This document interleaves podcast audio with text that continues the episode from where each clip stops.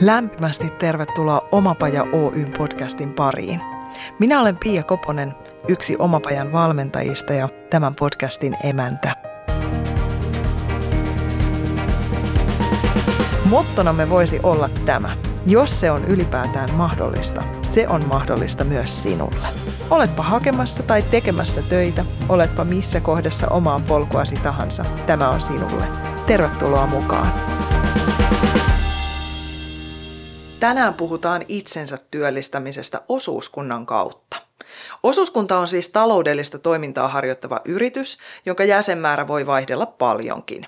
Osuuskunnan omistavat osuuskunnan jäsenet, jotka voivat olla henkilöjäseniä tai yhteisöjä. Osuuskunnassa ei yleensä ole tavoitteena voiton maksimointi, vaan taloudellisen edun tuottaminen jäsenille muulla tavoin. Näin kerrotaan Osaava Yrittäjä-sivustolla, ja vastaavia infopaketteja löytyy googlettamalla useita.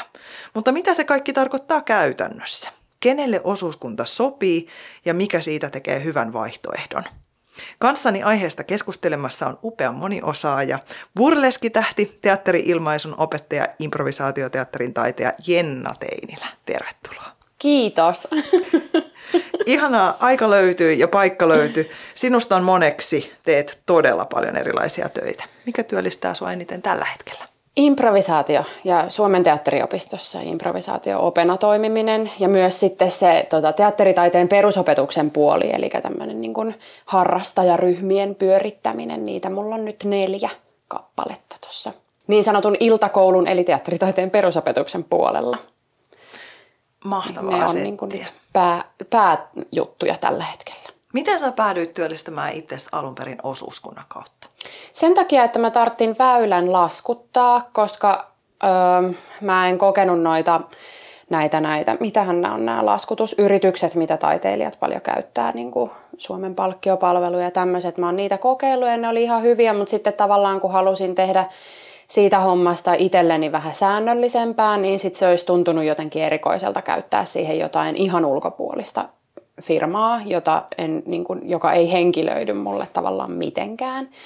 Ja sitten Kaje oli ollut siinä jotenkin ympäristössä tosi paljon, niin sitten se tuntui luonnolliselta vaihtoehdolta niin kuin hakeutua Kajeeseen jäseneksi. Vaikka mä olin ensin ihan varma, että mä en huolita siihen, koska mä en ole kukaan, mutta sitten huolittiinkin, niin se oli ilo ja onni. Ja kun siinä pääsee huolehtiin omasta kirjanpidosta ja tietää tasan ne menot, mihin ne menee ja mistä syystä, että mitä tavallaan lähtee välistä siitä omasta palkkiorahasta, niin se myöskin helpottaa sitä tekemistä tosi paljon. Ja koin sen itselleni niin kuin hyväksi. Ihana. Palataan noihin vähän päästä uudestaan, että minkälaisia niin kuin ennakko-odotuksia tai ajatuksia saattaa liittyäkin siihen. Mutta mennään vähän sun urapolkua. Mitä kaikkea sinne on mahtunut tähän mennessä? No, kun mä valmistuin teatteri-ilmaisun ohjaajaksi 2011, mulla on siis 10-vuotis taiteilijajuhlavuosi tänä vuonna. Kiitos. Sen jälkeen mä oon ohjannut harrastajateattereita Tampereella ja ympäristökunnissa aika paljon. Tuolla Teiskossa ja Punkalaitumella ja Tampereen ylioppilasteatterilla ja sitten mä oon alusta saakka tehnyt näitä teatteritaiteen perusopetustyötä ihan sieltä 2011 asti. 2016 eteenpäin mä oon täällä Suomen teatteriopistossa opettanut improvisaatio myös siinä ammattiin ohjaavalla linjalla, joka on tämmöinen 2-vuotinen linja.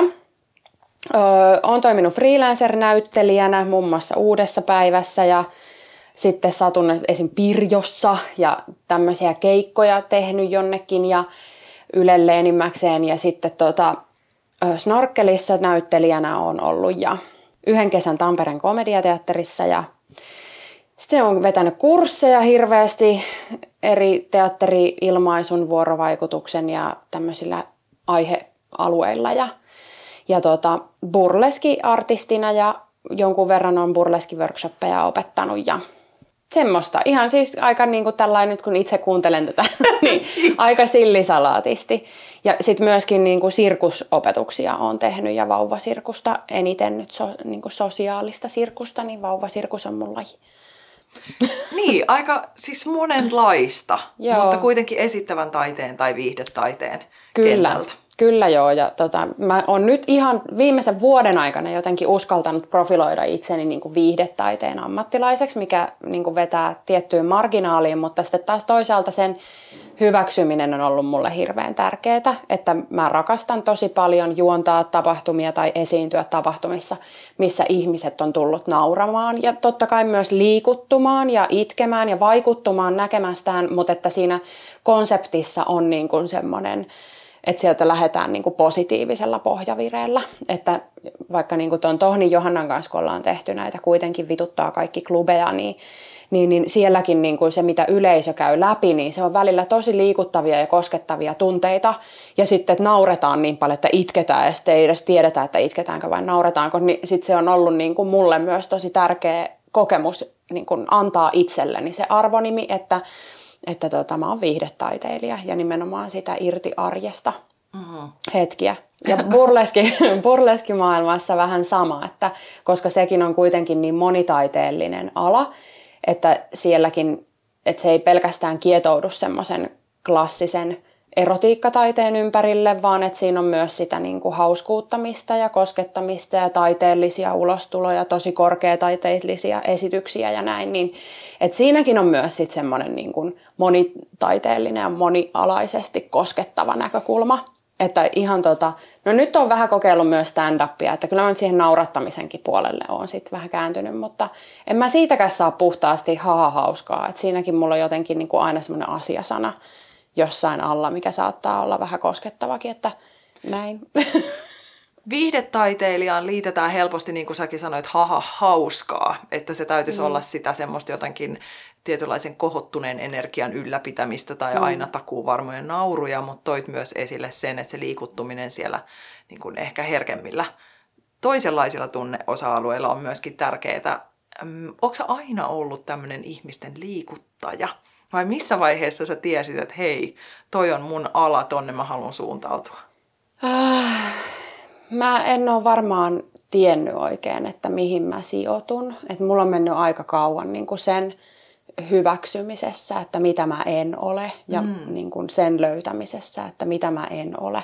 Laitosteatterinäyttelijää musta ei ikinä tullut, vaikka sitä mä oon ehkä eniten toivonut. Mutta toisaalta nyt kun mä katson omaa polkua taaksepäin, niin tää on ollut mulle se oikea polku kuitenkin, koska musta on ihana myös niin kun improvisaation keinoin löytää niitä yllätyksellisiä paikkoja, että missä ihminen saattaakin tulla kosketetuksi. Ja kun mun mielestä nauru ja ilo ja suru on tavallaan niin kun aika lähellä toisiaan, että ilman toista ei ole toista. Et semmoiseen niin kun pelkästään tekonaurattamisen, sitä mä en haluaisi tehdä, enkä mä osaiskaan. Et sitten mun on pakko löytää niinku se hauska sieltä tragediasta, tai, koska sitä kautta se niinku auttaa. Tämä on mun näkökulma, että sitä kautta siitä tulee katarttinen kokemus ja semmoinen puhdistava kokemus myös taide-elämyksenä, mikä ei suinkaan vähennä sen arvoa, vaan että päinvastoin ehkä syventää sen viihteen arvoa. Esimerkiksi vaikka se kuitenkin vituttaa kaikki klubi on hyvä vetää tähän, koska ne aiheet, mitkä ihmisiä vituttaa, niin me tehdään niistä hauskaa ja nauruja. Ja se, että niin sehän niin kuin purkaa ja työstää sitä asiaa tosi paljon. Niin se on se mun laji. En mä ole tiennyt, onko mä sitä aina, mutta aina mulla on jotenkin se tragedia kulkenut myös kaikessa mukana. Ja mä oon itse hirveän niin kuin tragikoomisesti käsitellyt omia niin kuin tragedioita, henkilökohtaisia vaikeita paikkoja, ja kun mä vaikka kerron niistä kavereille ja saan jotain ultimaattisia raivareita, niin sit kaverit nauraa ympärillä ihan hulluna, koska niiden mielestä se mun ulosanti on niin hauskaa ja keveää, niin se on ehkä ollut mulle semmoinen niin kuin myös suunnannäyttäjä siinä kohtaa, että okei, tässä mä oon hyvä. Siis totahan me just tarvitaan, että ihmiset enemmän uskalta sanoa, että tässä mä oon hyvä. Tämän mä osaan. Ja tässä musta tuntuu hyvältä tehdä sitä, mitä mä teen. Niin, joo. Että turha himmailu pois. Joo. Miten pakko kysyä, kun toimit sekä opetuspuolella että sit myös esiintyvällä puolella itse ja teet esityksiä itse, niin sulkeeko ne sun mielestä toisiaan pois vai rikastaako vai miten sä koit niin kun tasapainoilu niiden välillä? Tuleeko joskus semmoinen olo, että mä haluan vaan tehdä mun omia juttuja, mä en jaksa nyt opettaa, kun tuntuu, että leipä ehkä olisi enemmän kuitenkin sitten siellä koulutusopetuspuolella? No, hyvä, että kysyit tämän, koska minä olen tästä asiasta sitä mieltä, että ne tukee toisiaan. Ja ilman toista. Voi toki, niin kuin, mun mielestä niin kuin opettajana, niin mulle on tosi tärkeää omata se esiintyvän artistin kokemus, jotta mä tiedän, mitä mä opetan. Mulla on aina opetuksessa läsnä se, että muistakaa yleisö, tätä tehdään yleisölle ja sitten mä puhun myös yleisön näkökulmista ja kaikkea tämmöistä. Ja sen ymmärtäminen on tietysti niin kuin teatterialan opettamisessa kauhean tärkeää. Ja sitten taas toisinpäin, voisin esiintyä ilman opettamista, mutta mä väitän, että mun ei tulisi treenattua esimerkiksi, koska mä en ole semmoinen yksin piiskaaja. Ja kun tämä ala, millä mä pyörin, niin on semmoinen niin kun, aika yksinäinen siinä mielessä, että mulla ei ole niitä laitosteatteriharjoitusaikatauluja, niin mä saan mun treenin tavallaan siinä samalla. Mä päivitän niitä mun omia tietotaitoja ja harjoittelen niitä myös oppilaiden ikään kuin kanssa ja oppilaiden kautta. Ja mulla syvenee myös oma osaaminen koko ajan ja se ylläpysyy. Ja ehkä se ylläpysyminen on se taikasana, että kun mä välillä näen, että oppilaiden kanssa työstetään niitä ihan vaikka improvisaation NS-perussääntöjä, niin mä saan siinä myös itselleni niitä ylläpysymisen asioita niin kuin esiintyvänä artistina. Ja mä koen myös tosi tärkeänä opettaa ihmisiä laadukkaasti ja tarjota tasokasta opetusta ja myöskin tasokkaita esityksiä ja ne kaikki tukee toisiaan. Että mä uskon, että ne kyllä toimii yhdessä. Ja mulle on monesti sanottu ja mä uskon, että semmoinen tietynlainen pyhä polku vallitsee jostain syystä teatterialalla, että ei voi tehdä kuin yhtä asiaa, mutta mä väitän myös, että maailma elää koko ajan muutoksessa sitä myöten, kun ihmisillä on useampia ammatteja, sitä myöten myös esittävän taiteen pitää astua siitä purkista ulos ja löytää se tosiasia, että teatteria pitää kaikkien teatterilaisten osata lukea ja jos se teatterilukutaito, mistä puhutaan, niin se edellyttää monialaisesti teatterin ymmärtämistä, että ei se niin kuin poissulje toisiaan. Mutta en lähtisi laittamaan opettajaksi ketään niin kuin pelkästään näyttelijäksi tai pelkästään ohjaajaksi tai pelkästään joksikin valmistunutta, koska ellei ole pelkästään opettajaksi valmistunut, koska taas sitten se pedagoginen ymmärrys on niin kuin, ja se ryhmän vetämisen taito on niin kuin erityistaito. Mutta mun mielestä ne ei sulje pois toisiaan. Niinpä. Ja siis tässä toinen teatterintekijä, joka jotenkin on just vahvasti sitä mieltä, että se tietotaito, jonka teatterin tekemisen kautta voi ottaa haltuun, niin läpileikkaa koko elämän. Että tavallaan se, että se työnnettäisiin johonkin taidetaloihin pelkästään, niin tuntuu tosi surulliselta, koska se mahdollistaa, just niin kuin alussa sanoit, sen tunteiden skaalan läpikokemisen, mutta myös niihin tutustumisen ja tekijänä tavallaan sen maailman avaamisen itselle, että että mitä musta onkaan, missä se mun oma voima on ja niin. Missä muualla sitä voisi muka löytää sitten jotenkin. Niin. Niinpä, ja sitten kun taide on kaikille, että mä en niin kuin ymmärrä oikein semmoista vartiotorniajatteluakaan, niin kuin koska taidehan se ei ole mitään materiaa, eikä se ole niin kuin tavallaan mitään konkreettista, että on hirveä, että määrittele taide, niin se on tosi kummallinen kysymys, koska se ei ole ihan yksiselitteistä. Mun mielestä kaikilla ihmisillä on oikeus tehdä taidetta ja sitä ei ole, ja kenelläkään ei ole oikeutta ottaa sitä keneltäkään pois. Että ei kukaan voi sanoa, että susta ei voi, mulle on sanottu, että musta ei voi tulla näyttelijä eikä esiintyjä, koska mä oon niin huono, tai mä oon liian lyhyt, tai mä oon liian lihava, tai mä oon liian ruma. Ja niin kuin kaikkea tämmöistä, mikä on ihan, niin kuin, kyllä on se tunne, että että ei kenelläkään ole oikeutta ottaa sitä keneltäkään pois. Se on kaikissa meissä. Se, että miten paljon esimerkiksi oma intohimo ajaa sitä tekemään vaikka niin kuin mun kohdalla tai mun kollegoiden kohdalla, niin eihän tässä ole ammatillisesti mitään järkeä. Tällä ei todellakaan rikastu. Tästä ei saa mitään konkreettista aikaan. Ei mitään niin kuin vaikka, että nämä Hornetit rakensi Jenna Teinilä. Ei todellakaan. Luojan kiitos. Ja niin kuin, että eikä tule mitään vessapaperirullamerkkiä, että se, vaan ei tule mitään semmoista näkyvää. Ja sitten taide myös on aina aikansa kuva, että joskus kun on naurettu vaikka ihan hulluna Kummelille, niin nyt sitä katsotaan sillä lailla, että ai kauhea, miten epäkorrektia ja ei tämä ole hauskaa. Eli se aina muuttuu ajassa ja kaikkea, että eihän tässä ole niin kuin mitään järkeä tässä hommassa. Mutta kun tähän on niin kova palo tehdä, että tätä ei voi olla tekemättä, niin se on niinku ihan kauheeta. Auttakaa.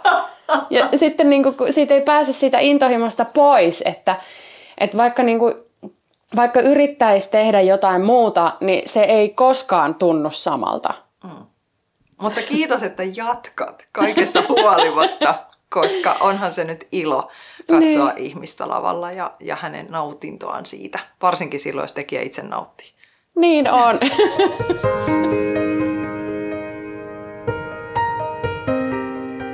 Burleski tuli sulle jossain vaiheessa mukaan. Joo. Avaa vähän, jos kuulijoissa on joku, joka ei ole vielä tutustunut kyseiseen lajiin. Joo, burleski on tämmöinen esittävän taiteen laji, joka on itse asiassa 1800-luvun jostain sieltä jo. Ja se on siis lajinsa erotiikkataide. Siihen liittyy upeita asusteita, varieté, kabaree-meininkiä, höyheniä, puuhkia, puutaria ja kaikkea. Ja sitten siinä riisutaan vaatteita, se on tämmöinen, niin kuin, siksi siitä tulee niin kuin erotiikkataide. Ja alkuunsa se on saanut silloin aikaan, kun nilkan näyttäminen oli jo niin kuin kiellettyä. Ja sitten sitä ruvettiin tekemään. Ja 1800-luvun puolivälissä on Suomessakin käynyt ensimmäinen burleski-artisti, joka oli tämmöinen kiertuetaiteilija, naisoletettu henkilö, joka pukeutui housuihin. Ai kauhea! Ja oli tämmöinen rebel, koska ei perustanut perhettä, vaan omisti elämänsä kiertolaisuudelle ja esiintyjyydelle.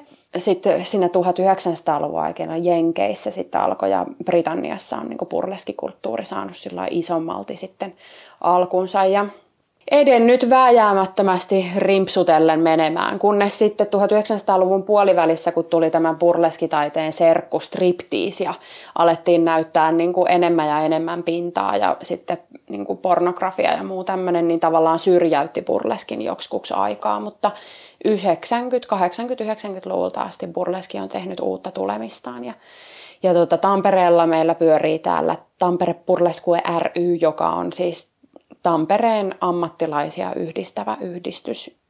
Ja Tampereelle burleskin on aikoinaan tuonut semmoinen henkilö kuin Olivia Rouge, johon olen saanut tutustua 2006 varmaan, niin silloin tutustuin hänen kanssaan ja sitten olen seurannut sitä hänen urakehitystään sieltä asti, kunnes itse sitten uskaltauduin lavalle 2015. Ja nyt se on sitten oikeastaan ammattilaistunut aika kovastikin, että syksyllä mä olin tuotantovastuussa tuolta Karmivasta karnevaalista, kun siellä oli viikon aikana joka ilta burleskia, niin mä tuotin sen ja veivasinkin siellä sitten melkeinpä joka ilta. Ja sä oot tehnyt hurjan paljon erilaisia. Nytkin vilahti, että mä tuotin sen. Niin, joku kuulijoista miettii, eli miten tommoseen voi kouluttautua? Mitä kaikkea sulla löytyy niin kun opinahjolta, jos joku innostuu, että hei mä haluun kanssa? Teatteri-ilmaisun ohjaajan koulutushan on tosi monipuolinen, mikä tämä ei ole ainoa selitys, mutta voisi olla, että tehdään niin kuin lähinnä siis tämmöisiä harrastusohjaaja, niin kuin teatteri-ilmaisun harrastajille ohjaajia siinä ammattikorkeakoulussa. Ajatuksena siis, että teatteri-ilmaisun ohjaaja voi pyöräyttää koko harrastajateatteriesityksen keskenään. Ja palaan loppuun ihan hullun, mutta siis niin kuin, että ne osaamisalue on se, että hän osaa opettaa näyttelijän työtä ja ymmärtää siitä itse valtavasti ja osaa tuottaa sen tapahtuman ja ohjata ja niin kuin ymmärtää, mitä se kokonaisuus vaatii. Tietysti paljon muutakin, siis ryhmänohjaustaitoja ja näin, mutta se on sinänsä jo todella monipuolisesti ammatillinen koulutus, teatteri-ilmaisuohjaajakoulutus. Siellä mä oon saanut niin kuin näitä perusteita. Ja sitten tietysti tekemisen myötä, että juurikin, vaikka se burleskitapahtuma, niin en mä sitä niin kuin hatusta heittänyt, että Olivia on niitä paljon tuottanut ja hän oli siinä kyllä niin kuin sillä kädestä pitäjänä, mutta tuotti itse toista tapahtumaa Tampereelle samaan aikaan. Niin. Mm. Kiepautetaan takaisin sinne osuuskuntaan. Joo, eli kaikkea tätä on mahdollista tehdä osuuskunnan kautta. Nythän tuo kuulostaa siltä, että sullahan voisi olla oma firma. Sä voisit tehdä yksityisyrittäjänä. Periaatteessa varmaan joo. Miksi silti osuuskunta edelleen? Koska mä oon aika riippuvainen työttömyyskorvauksesta vielä. Kun en ole kuitenkaan niin täysin työllistetty, että joka kuukausi olisi varmaa toimeentuloa. Mm. Niin ihan siitä syystä. Joo. Ja se on erittäin hyvä vaihtoehto. Mm. Juurikin. Joo. Se turva on siellä olemassa. Joo. Ainakin toistaiseksi vielä. Ainakin vielä. Mm. Joo. Ja mikä on sua yllättänyt ehkä osuuskunnan kautta töitä tehdessä? Mitä et osannut aikaisemmin edes yhdistää, että tämmöinen olisi mahdollista? Ammatillinen yhteistyö Et siinä on, no en mä, yhteistyö ei ehkä siinä merkityksessä, mitä se tarkoittaa, vaan semmoinen niin kuin vertaistuki on ollut ihanaa. Ja sitten kun Kajeessa on mukana tosi koviakin teatterin tekijöitä, niin mulle oli jotenkin niin kuin myös ihanaa nähdä se, että noi isot tyypit ottaa tämmöisen tyypin ja vastailee kysymyksiin ja juttelee niin kuin ihmiselle. Ja se oli semmoinen, mitä mä en ehkä osannut niin kuin odottaa. Ja sitten niin kuin semmoinen vertaisuuden kokemus, mikä on, kun ei ole vakituista työyhteisöä, missä hengailisi 8 tuntia päivässä, niin se on aina tärkeää kaikissa työyhteisöissä, mitä mulla on. Mikä siinä on sitten, niin kuin, jos joku miettii, että okei, no oispa kiva löytää joku osuuskunta, niin kelle se ei ehkä sovi? Osaisitko heittää semmoista? Jos ei ole valmis maksamaan omista rahoistaan yhtään mitään yhteiseen hyvään, en mä tiedä mitään muuta. Että jos ei ole valmis huolehtia niin kuin omasta tavallaan niistä rahakuvioista, niin sit ei. Sit täytyy miettiä, että mikä se olisi se toinen tapa. Jep. Koska vaatiihan se tosi paljon ymmärrystä siis siitä, että mistä se palkkatulo rakentuu. Mikä on todellinen palkkakustannus siinä kohtaa, kun haluaa käteen vaikka tämän verran sitä ymmärrystä. Ja sitten myös tässä tapauksessa, miksi sanoin tuon ensimmäisen asian, on se, että mä maksan jokaisesta palkasta myös Kajeelle pienen summan sen takia, että Kaje pystyy toimimaan. Mutta se on meillä niin nimellinen se korvaus, että en pidä sitä pahana, mutta jokuhan tietysti saattaa, puolisoni on esimerkiksi aivan hirveä pii, että hänelle se olisi varmaan ongelma, en tiedä, mutta niin kuin näin.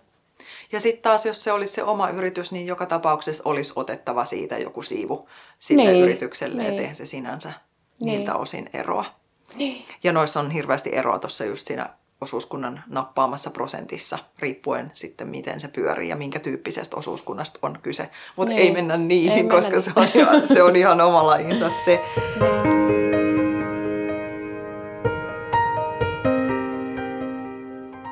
No jos ajatellaan itsensä työllistämistä ylipäätään, niin millaisia taitoja siinä tarvitaan? Mitkä on sulle ollut semmoisia, että onko sillä puolella joku yllättänyt? Mä oon tehnyt siis ihan kuukausipalkkasena töitä viimeksi kauan sitten. Siitä on nyt 15 vuotta. Ja kokenut sen silloin, sen maailman niin sanotusti. En mä ole kyllä kaivannut semmoista, niin kuin, en ole osannut kaivata, mutta mulle on alusta saakka rakentunut tosi vahva freelancer-identiteetti. Nyt mä oon jopa huomannut, että siitä on vähän haastavaa luopua jossain niin kuin tilanteissa, että mitä vaatii. Siis ihan valtavaa oma-aloitteisuutta, kyllä, koska siinä pitää ymmärtää kuitenkin niin paljon niin kuin monista asioista, vaikka niistä palkan rakentumisista tai nyt mä vielä ajattelen tämän oman alani kautta, joka on siis tosi pirstaleinen, mutta ja sit pitää aina niin kuin myös mennä eteenpäin ja rakentaa ja suunnitella suunnitelmia, mitkä ei tulisi edes toteutuun ja hakea apurahoja, mitä ei tule saamaan ja suunnitella projekteja, mitkä todennäköisesti ei tule toteutuun ja kaikkea tämmöistä, että se vaatii tosi paljon semmoista niin kuin turhaa ajatustyötä myös, mutta sitten aina joku onnistuu. Et en mä ole 10 vuoteen ollut siis työttömänä. En ole ollut edes kuukautta täysin niin kuin ilman töitä. Aina niin kuin, mulle joku sanoi joskus silloin, kun mä valmistuin, että älä murehdi, että aina tulee jotain, ja niin on kyllä käynyt. Että sitten kun ei pelkää työtä, niin kyllä se työ myös sitten tapahtuu. Ja ehkä just sun tarinaa kuunnellessa tulee mieleen, että kun on valmis myös soveltamaan sitä omaa osaamista aika laajasti, kyllä. Niin silloin niitä töitä löytyy. Mainitsit sun suunnitelmallisuuden, on pakko ottaa siitä kiinni hetkeksi. Kuinka paljon sä mietit ja kuinka pitkälle, jos mietit etukäteen, että kuinka paljon mistäkin tulee rahaa ja haalitko sä tietoisesti sinne semmoisia keikkoja, että nyt mä tarvin tähän vähän jonkun isomman laskutuksen ja tänne voisi ottaa muutaman keikan lisää. Miten sä rakennat sitä? Mä rakennan tuurilla. Mä en ajattele sillä, että niin kuin noin, vaan mä ajattelen silleen, että mulla on tavallaan tämmöinen ajatus, että mikä pitäisi olla päiväpalkka. Ja se tulee siis siitä ajalta, kun mä oon siivonnut sairaaloita ja paljon mulla oli siellä niin kuin päiväpalkka. Ja se oli silloin siihen maailman aikaan semmoinen vähän reilu 80 € päivä. Ja mä oon ajatellut sen niin, että tavallaan, jotta mä saisin semmoisen niin kuin ok toimeentulon kuukaudessa, niin mun pitäisi tehdä viikossa ikään kuin 5 päivänä se 80 € per päivä. No sitten tietysti, niin kun, tämä nyt on tosi matematiikkaa, koska mulla on ilmeisesti tämmöiset aivot, sitten kun mä niin kun näen sen, että kun on noita opetustöitä tai jotain, niin mä aina lasken, että okei, tossa päivässä mä tienaan tämän verran, niin mun ei tarvi siinä päivänä enää tehdä muuta. Tai sitten jos mä teen vaikka 3 päivänä tämän verran, niin sitten toi on ok, että mulla on toi päivä työttömyyspäivä. Tää on tosi tällainen hello legopalikat, mutta näin mä sen niin kuin ajattelen oikeasti. Ja sitten myöskin niin kuin taas se kuukauden ajan palkka, että kyllä mä niin kuin koko ajan tiedän, että paljonko mulle on minäkin kuukautena tulossa. Ja sitten mä tiedän, että kuinka pitkälle. Et nyt mä tiedän esimerkiksi mun kuukausittaiset tulot arviolta toukokuun loppuun asti. Ja se tyydyttää tällä hetkellä. Tietysti on jo kesästä pieni huoli, mutta sitten kun on se työttömyyskorvaus, koska tilanne on nyt tämä, mihin ei mennä sen syvemmin, niin sitten mä tiedän, että no, sitten mulla on se työttömyyskorvaus, jos ei tule mitään töitä ennen kuin syksyllä sitten, kun alkaa taas hommat.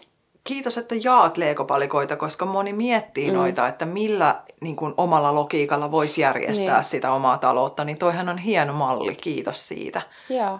Konkreettinen. Siis rahasta puhuminen on semmoinen aika häiritsevä aihe, koska että eihän poromieheltä ei saa ikinä kysyä, että paljon sulla on poroja, koska se on sama kuin kysyt, paljon on rahaa tilillä. Mutta mikä siinä niin kuin sitten tavallaan on se semmoinen, koska näin mä sen ajattelen ja ei tässä nyt varsinaisesti mitään linnoja ole rakenneltu elämän aikana, mutta toisaalta sitten taas niin ei mun ole tarvinnut mistään tinkiäkään, että mikä se niin kuin on sitten semmoinen, että mihin on tyytyväinen, että enkä suosittele taidealaa kenellekään, joka haluaa niin kuin ihan järjettömät kuukausitulot, koska sitä ei täältä saa.